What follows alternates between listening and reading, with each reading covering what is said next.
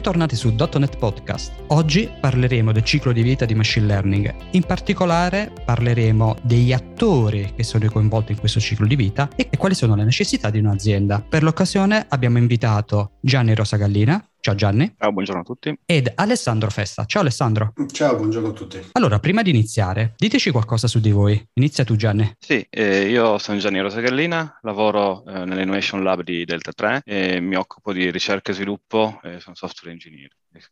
Essendo ricerca e sviluppo, lavoriamo a 360 gradi sulle nuove tecnologie, che va dalla mixed reality, la virtual reality e in particolare negli ultimi tempi ci stiamo focalizzando su eh, AI, machine learning e MLOps. Quindi sostanzialmente abbiamo uno sviluppatore che ha coperto vari ruoli, dal ruolo de, di data scientist a quello di ML engineer e anche quello di MLOps. Dall'altra parte, invece, Alessandro, dici qualcosa di te. Ciao, allora, io, io lavoro per SUSE Linux, che è il più vecchio maintainer di, di Linux mondia- a livello mondiale insieme a Red Hat, cioè 30 anni di, di maintainer di, di Linux, quindi un'azienda assolutamente infrastrutturale dove mi occupo di product management nello specifico di tutte le iniziative di intelligenza artificiale. Ed esattamente per questo motivo negli ultimi due anni stiamo investendo molto del nostro tempo in tutta quella che sono le problematiche MLOps e quindi dell'utilizzo dell'intelligenza artificiale da un punto di vista puramente infrastrutturale. Ciclo di vita di un progetto di machine learning. Alessandro, quali sono gli attori essenziali per il ciclo di vita? Perché spesso vediamo alcune aziende, almeno per la mia esperienza, che non utilizzano tutti gli attori necessari per questo ciclo di vita e spesso questi progetti non arrivano al termine per questa scelta sbagliata. Assolutamente sì. Allora, guarda, io faccio un, un brevissimo passo indietro per chi ci ascolta in realtà per spiegare innanzitutto come almeno io divido il ciclo di vita di, di, un progetto di machine learning. Cioè, questo perché? Perché così in questo modo possiamo poi andare a vedere i, singoli attori dove, dove lavorano. Um, allora, innanzitutto chiariamo un punto, credo che sia importante, e, e chiedo a te e a Gianni, anche come esperti dal punto di vista, punto di, vista di, di ingegneria, di, di, assolutamente commentare la, la mia visione se siete d'accordo oppure no. Allora, il ciclo di vita del machine learning innanzitutto è un ciclo iterativo, questo vuol dire che non è un ciclo che ha un inizio e una fine, ma un ciclo che, che continua a ripercorrere la gran parte dei propri passi durante il corso di vita del, del prodotto di, di AI che andiamo, che andiamo, a rilasciare. E ha quattro macro step in cui ci, ci possiamo ritrovare che secondo me è utile, è utile mh, capire per poter capire chi sono gli attori all'interno. C'è un primo step enorme che è lo scoping, dove il team AI fondamentalmente lavora, dove gli attori principali hanno il compito fondamentalmente di identificare lo use case che si vuole andare a risolvere, cioè che cosa vogliamo costruire. C'è un enorme step successivo che è quello della sperimentazione, dove in realtà si comincia a capire come risolvere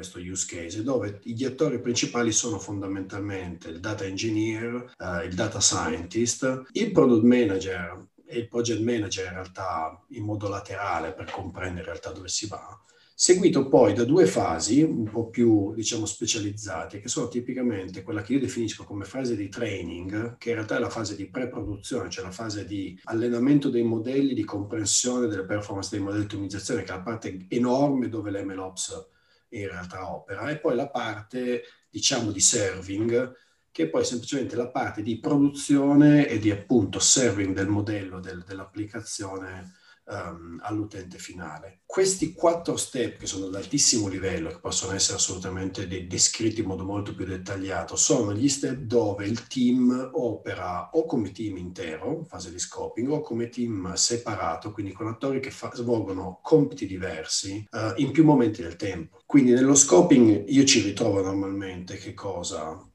I data scientist, il data engineer, L'MLOP, perché deve cominciare a comprendere come l'infrastruttura deve essere strutturata per risolvere quel tipo di use case, quindi da, dai tool che devono essere utilizzati, il tipo di infrastruttura, la scalabilità, la complessità dell'infrastruttura che eventualmente dovrà andare a gestire e che cambierà nel tempo eventualmente. Il product manager e il project manager, che devono comprendere innanzitutto qual è il prodotto finale, ma soprattutto quali sono i tempi uh, di gestione e di sviluppo di questo prodotto. Uh, nella parte di experimentation tipicamente entra il data engineer l'MLOps di nuovo è il data scientist, nella parte di training e di, e di inference tipicamente lavorano molto il data engineer e l'MLOps. Perché questo? Perché in realtà, e, lo, e, comincio appunto a accennarlo e poi passo la parola a voi in realtà, perché? Perché quello che si diceva prima, un modello non è statico, un modello evolve nel tempo, così come il dato evolve nel tempo e quindi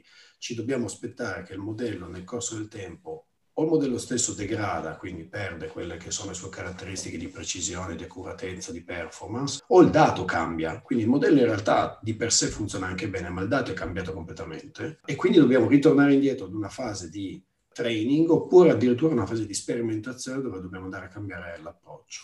Quindi in tutte queste fasi bisogna capire chi è che, che, che lavora, perché lavora in quella fase, quali sono le complessità del suo lavoro e come possiamo in realtà coniugarle nel rendere più facile la vita di, dell'unico attore cui, il cui lavoro è quello di mettere insieme tutti i pezzi, che è l'MLOP. E qui mi fermo un attimino e lascio, lascio la parola a Gianni o a te per, per commentare, per sapere se voi avete la stessa opinione, se vedete le stesse cose o eccetera, eccetera. Sì, perfettamente. Alessandro ha reso bene l'idea. Quindi il ciclo di vita di sviluppo di un progetto di machine learning non è lo stesso del ciclo di vita di sviluppo di un progetto passami il termine, classico, tipo lo sviluppo di un'applicazione web o di un'applicazione mobile. Gianni, cos'altro aggiungeresti a quello che ha già detto Alessandro? Sì, io condivido la, la stessa visione anche sull'esperienza personale che abbiamo avuto noi eh, nell'Innovation Lab, so, appunto progetti di machine learning dal, dalla fase di, di, ideazione fino alla messa in produzione. Una cosa che aggiungerei, almeno nella nostra esperienza, è che da qualche parte ci devono essere anche i software engineer, che è vero fino alla fase di sperimentazione training potrebbero non esserci perché comunque il, l'ML engineer o il data scientist hanno un po' di conoscenza di sviluppo, ma ci dovrebbe essere qualcuno che li aiuta a strutturare bene il codice fin dall'inizio, perché poi diventa complicato spacchettare il tutto per renderlo poi scalabile, ottimizzabile, testabile e via dicendo. Diciamo, diciamo le best practice della software engineering ma soprattutto nella fase di serving. Eh, lì io vedrei benissimo un software engineer affiancando l'ML engineer, diciamo potrebbe essere la stessa persona, fatemi dire, però immagino che siano due ruoli diversi, quindi il software engineer non deve interessarsi a come è fatto il modello, ma deve poi essere in grado di integrarlo nel, nello scenario applicativo o del servizio che sta andando a sviluppare. Perché se non, non fa lui queste cose, o il suo team, l'ML engineer non è in grado di farlo da solo e il software engineer da solo non è in grado di prendere il modello machine learning e, e metterlo in produzione. Questo è quello che direi che poteva mancare a questa, questa carrellata di ruoli. Per il resto sì, condivido uh, pienamente che è importante comprendere che il ciclo di vita è proprio un ciclo, non è dall'inizio alla fine e mi dimentico. E l'altra cosa è che in fase di serving è importante monitorare, come diceva Alessandro, i modelli come le le performance, ma lì vedrei anche il data scientist. È vero che poi si torna indietro nei cicli, quindi il data scientist rientra perché c'è una fase di experimentation, una fase di retraining, eccetera. Però il data scientist alla fine di tutto deve stare lì a guardare, fatemi dire, le metriche. Non è né l'Ops, il DevOps o l'MLOps, ma è il data scientist che una volta che gli arriva una dashboard con come si stanno comportando i modelli, può capire, avere un allarme in testa e dire ok, c'è qualcosa che non sta andando o nel modello o nei dati, per cui reiteriamo. No, assolutamente. E hai fatto, secondo me, un punto importantissimo che credo che moltissimi stanno sottostimando nell'implementare progetti di software. E comunque un progetto di software che sia AI è vero, ma è un progetto di software. Ora, quando tu sviluppi un qualunque soluzione software, tu giustamente hai il ruolo del software developer, che è la persona di esperienza che sa in modo molto brutale come scrivere il codice, come implementare il codice soprattutto, e ti salva appunto da tutte quelle che sono le problematiche di, di performance, di, di, di, di bacchi nel software e via dicendo. E spesso e volentieri, e, e se vuoi, io ho fatto quell'errore lì nel descrivere perché lo, lo, non, non, l'ho reso chiaro e ti sono assolutamente d'accordo con te, spesso e volentieri si confonde il ruolo del data scientist con il ruolo del software developer, cioè si, si presume che il data scientist sia anche un software developer, che probabilmente lo è, perché comunque un minimo di codice lo deve scrivere per forza, ma non è un software developer, non è una persona che fa quello di mestiere o che ha fatto quello di mestiere per tanto tempo. Quindi ad un certo punto non è neanche responsabilità sua risolvere certi tipi di problematica. La sua responsabilità è sviluppare il modello ed essere sicuro che il modello riesca a risolvere lo use case che ci si era prefissati di risolvere. Quindi assolutamente d'accordo con te che è una, una figura chiave soprattutto in fase di serving, così come bisogna fare una distinzione molto molto forte quando si parla di monitor che tu hai fatto e che è molto importante. Attenzione, un conto è il monitoring della parte infrastrutturale di nuovo di prodotto. Un conto invece è il monitor specifico del comportamento del modello matematico. È vero che probabilmente arrivano, tra virgolette, da tool similari, ma in realtà sono due argomenti completamente separati, cioè bisogna capire che nel ciclo di vita del machine learning ci sono tutta una serie di parti che sono altamente specializzate che non possono essere trattate come qualunque altra infrastruttura qualunque altro software che si sviluppa, cioè richiedono degli attori molto, molto specifici. E quindi questi attori devono riuscire a lavorare insieme, devono parlare una, la stessa lingua, il che ci porta appunto secondo me a, alla nascita degli MLOps cioè la nascita di persone che, sono, che arrivano da,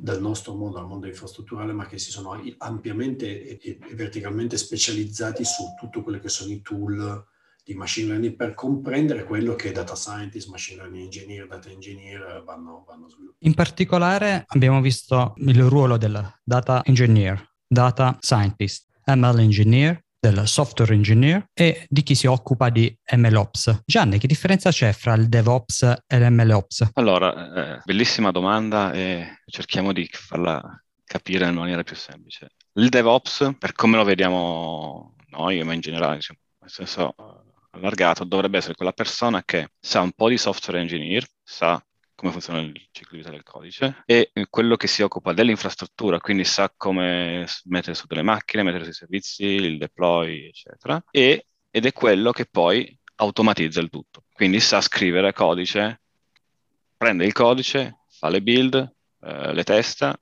prende i risultati, le impacchetta e deploy sia per il punto di vista proprio del servizio che poi dell'infrastruttura. E quindi automatizza entrambe le cose in vari scenari, quindi può essere nell'ambiente di, di development, poi lo staging, la produzione e permette con certe regole di passare da uno all'altro in maniera quanto più automatica. L'MLOps aggiunge a tutte queste cose i fattori dati e machine learning. Quindi l'MLOps è sì un DevOps a tutti gli effetti perché deve sapere il codice, l'infrastruttura e in più deve sapere di come si muovono i dati come si gestiscono i dati, dove vengono memorizzati e diciamo, tracciati come versioning, e poi sa anche tutta la parte di machine learning, ovvero non come sono fatti i modelli matematicamente, ma riesce a capire quali sono le problematiche di infrastruttura per servire un certo modello di machine learning o per addestrare un modello di machine learning e quindi allo stesso tempo gestire gli ambienti di eh, sviluppo e di produzione di ogni singolo modello. Quindi abbiamo la fase, come diceva Alessandro, di addestramento che è la fase di sviluppo, pre-produzione di un modello dove ci sono i data scientist che lavorano, hanno un loro ciclo di vita, hanno dei rilasci, hanno dei test, verificano le metriche e lì è un ambiente sia di sviluppo, di staging e di produzione per loro. E poi c'è il serving, che è anche lì un ambiente di eh, sviluppo, staging e produzione per i modelli che sono stati definiti e corretti dal punto di vista del, del, business. Poi questi modelli vanno integrati dentro le applicazioni e lì per quello che c'è di nuovo il ruolo del DevOps tradizionale le applicazioni hanno il loro ciclo di vita, hanno ambiente di sviluppo, staging e produzione, dove in più inglobi i modelli di, di AI machine. Quindi l'MLOps è un DevOps a cui hai tutta un'expertise che si è fatta nel tempo o per, di derivazione solo per interessi personali, per studi personali, che integrano gli altri due, due pezzettini, i dati e il machine learning. In tutto questo abbiamo sottovalutato il ruolo del PM, perché ovviamente serve un PM che conosca bene questo ciclo di vita del software Esattamente, Alessandro, cosa deve avere un PM che lavora su progetti di intelligenza artificiale, machine learning, deep learning? Allora, guarda, per spiegarlo mi riallaccio all'ultimo pezzo che spiegava Gianni, perché c'è un pezzettino in più che, che, che deriva dal, dal, fatto appunto dall'esperienza, dalla curiosità a cui faceva riferimento Gianni, il fatto che nel corso del tempo i tool che verranno utilizzati in quel ciclo di vita già preesistente cambiano eh, alcuni di quei tool cambiano perché semplicemente sono tool, tra virgolette, migliori o, o, che possono dare risultati migliori, soprattutto ai data scientist, ad esempio, per capire la performance del modello, eccetera, che l'MLOps deve prendersi in carico di volta in volta. Questa complessità è la stessa complessità che, dal suo punto di vista ovviamente, deve vedere il PM, cioè il product manager. Allora, cosa serve per fare un product manager per la parte di AI? Ma allora, in realtà la parte chiave del product manager è, è fondamentalmente quella di comprendere quello che viene sviluppato e come quello che viene sviluppato verrà poi posizionato sul mercato. Quindi se questa è una feature di un prodotto esistente, magari già, piuttosto che un, una nuova offering che viene data. Ora, come tutti i lavori per fare il product manager, lo scopo del product manager è fondamentalmente creare prodotti che poi piacciono agli utenti finali per cui gli utenti finali sono disposti a utilizzarli, eh, sia che siano prodotti di tipo open source, sia che siano prodotti di, di tipo diciamo closed software, quindi proprietari eccetera. Quindi indubbiamente ci vuole la curiosità di comprendere il mondo in cui operi um, e nella parte di AI vuol dire, non vuol dire essere in grado di scrivere un modello matematico, ma avere una base di informazioni di che cosa stiamo facendo, cioè la distinzione sugli algoritmi, su che tipologie di algoritmi possono essere utilizzate, sulle tecnologie che possono essere utilizzate, ma soprattutto deve avere una comprensione molto approfondita del mercato in cui operiamo.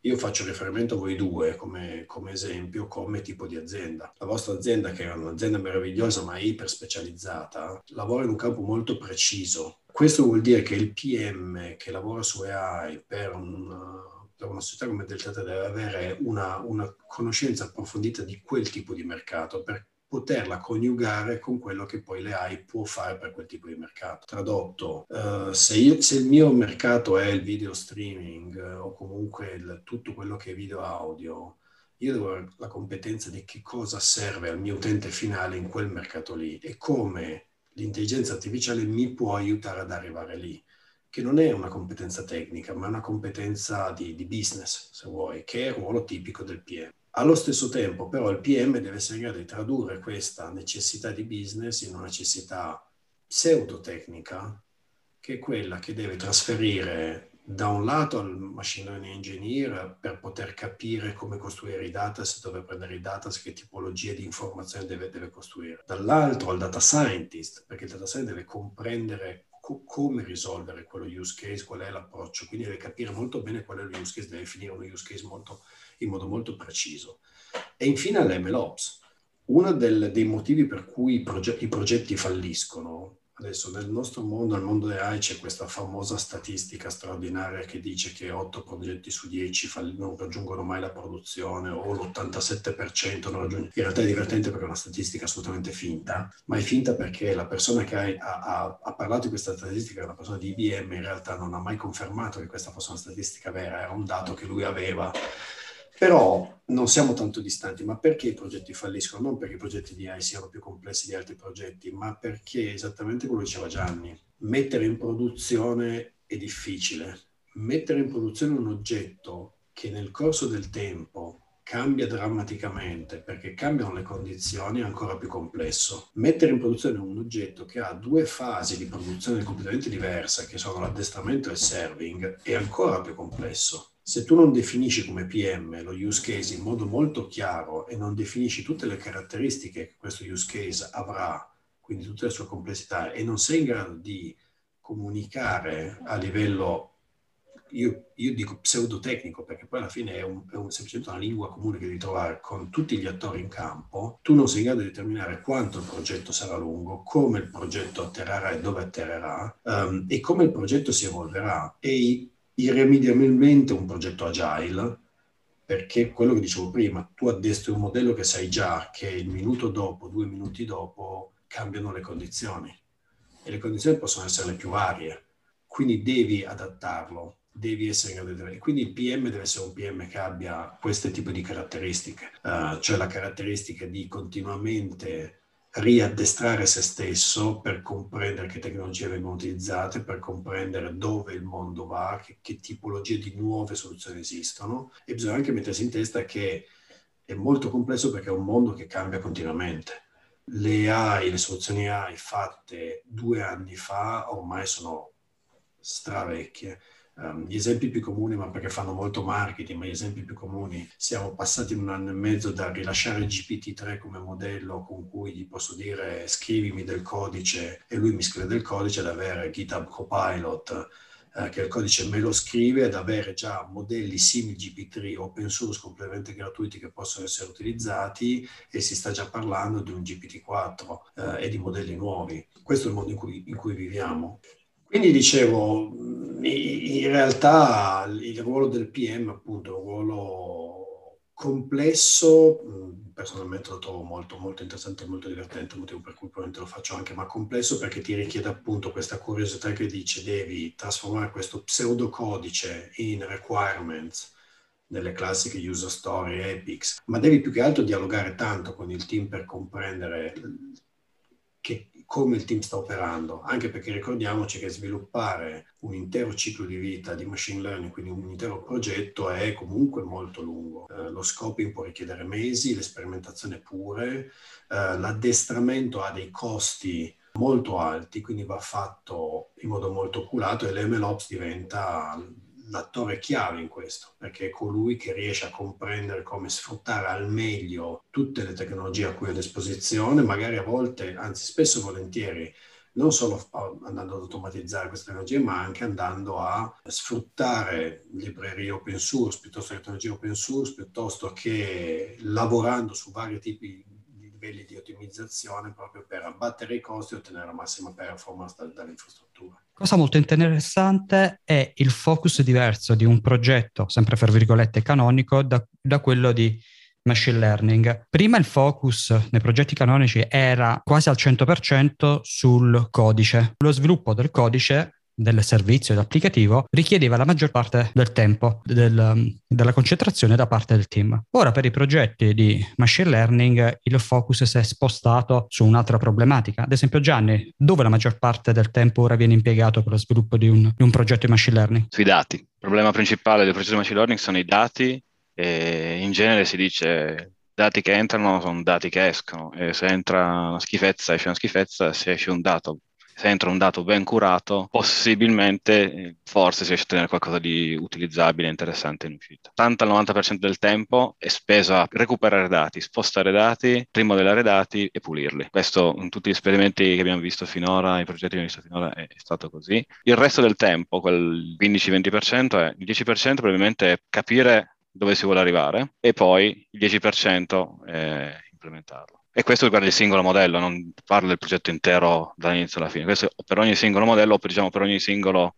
feature che vogliamo implementare, che può essere un modello o una serie di modelli, però in generale se sono collegati si possono agglomerare, se sono differenti ambiti, ognuno ha questo ciclo di vita. Quindi sostanzialmente è un approccio data-centric. E attenzione, credo che sia, e, questo credo che sia fondamentale esattamente in quella fase di scoping di cui parlavamo prima, eh, esattamente come dice Gianni per avere dei dati di qualità bisogna avere molto, molto, molto chiaro il punto di arrivo in cui si vuole arrivare, perché banalmente il dato di qualità non significa in realtà avere l'immagine molto chiara piuttosto che, ma significa capire il numero di feature che noi andremo a utilizzare all'interno di quel dataset, quindi quel dato, che cosa andiamo a cercare all'interno di quel dato, come lo presentiamo, perché poi il modello matematico purtroppo, e dico purtroppo, non è che possa fare miracoli, il modello matematico si basa sul fatto che prende il dato in carico e sulla base di quello viene poi addestrato. Quindi se noi non offriamo una qualità eccelsa nel dato, non, non riusciamo a farlo. Ora, questo, come esattamente diceva Gianni, è un momento che richiede tanto tempo ed è meglio spenderlo quel tempo in quel momento lì, perché poi la parte di codice, che è comunque importantissimo, perché poi ricordiamoci anche questo, dato di qualità aiuta tantissimo, il modello matematico ovviamente è importante, ma anche scrivere il codice dopo è molto importante perché nella parte di serving, eccetera, dobbiamo essere in grado di poi coniugare il codice con quello che abbiamo fatto. Eh, ed è questa proprio la complessità di un progetto di machine learning.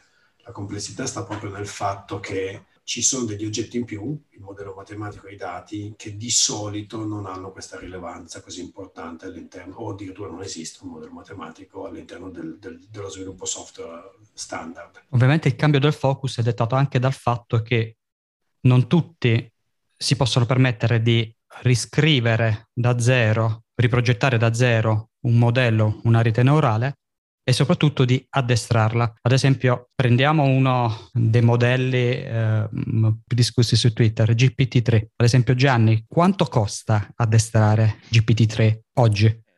Oggi hanno fatto una stima, ho letto anche su Twitter alcuni ragionamenti.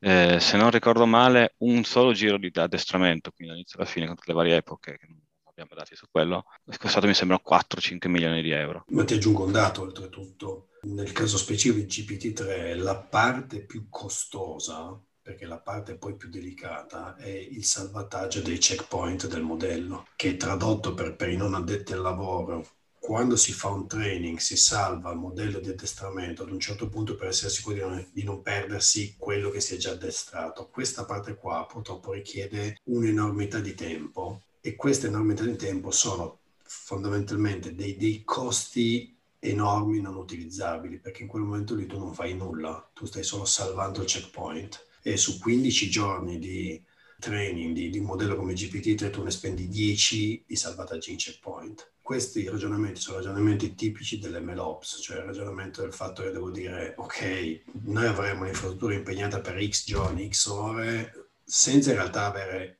nulla, cioè semplicemente per frizzare uno Stato ed essere sicuro che lo Stato dopo possa ripartire da lì. Ovviamente con le risorse delle aziende medie senza considerare le piccole, stiamo parlando di svariati mesi di calcolo di un'infrastruttura di un'azienda media, di un data center di un'azienda media. Sì, anche per i dieci giorni che diceva Alessandro sono magari appunto di, di grosse aziende, dei grossi provider o di quelli che fanno ricerche supportate dai grossi provider. Le piccole, piccole e medie aziende possono sì magari avere il loro data center, ma non hanno tutte quelle risorse di calcolo, GPU, reti dedicate, per cui quei dieci giorni magari diventano due o tre mesi, come stavi dicendo. Esatto, e sono due o tre mesi in cui la tua infrastruttura, i tuoi server sono impegnati al 100%, non li puoi utilizzare con altro, quindi tu sei tra virgolette, fermo ad aspettare appunto che questo checkpoint sia eseguito e poi a ripartire. E sperare che questa elaborazione sia stata fatta su dei dati perfettamente labellati, che siano perfettamente bilanciati, eh, cioè dataset bilanciato e, e, che l'output sia quello desiderato, se no Bravo, si ritorna che, all'inizio dell'iterazione. Che è esattamente quello che diceva Gianni, quello che entra esce, il che vuol dire che se la qualità che entra è bassa non puoi aspettarti che sia una qualità eccelsa in uscita.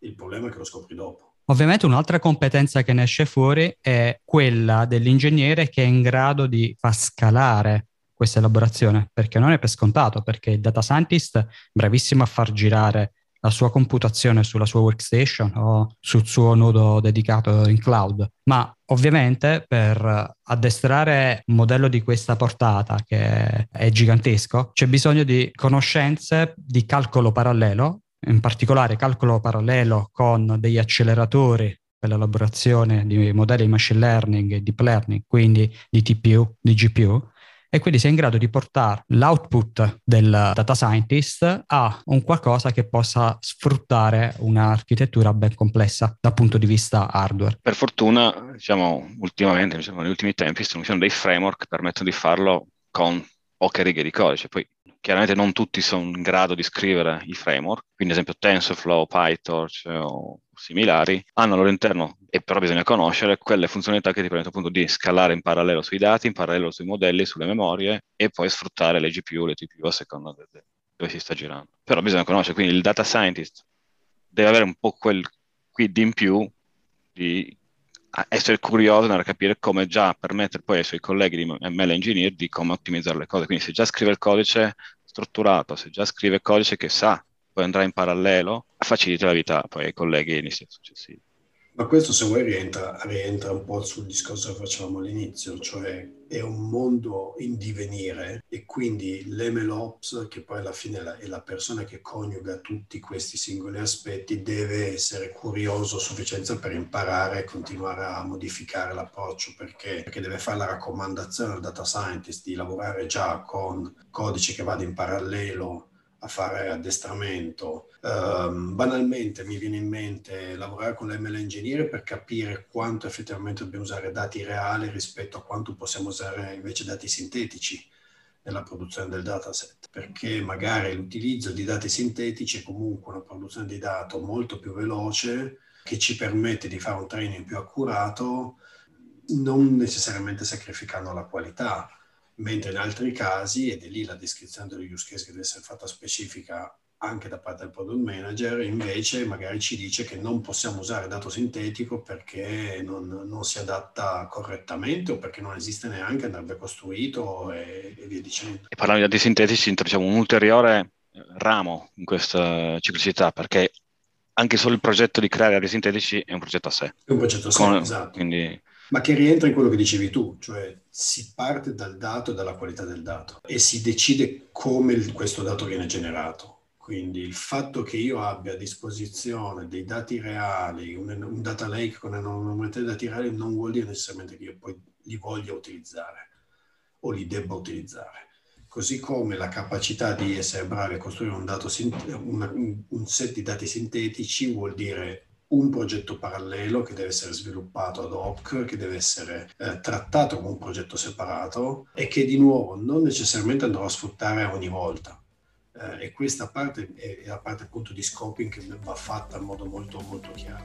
Allora, io vi ringrazio per averci seguito fino a qui.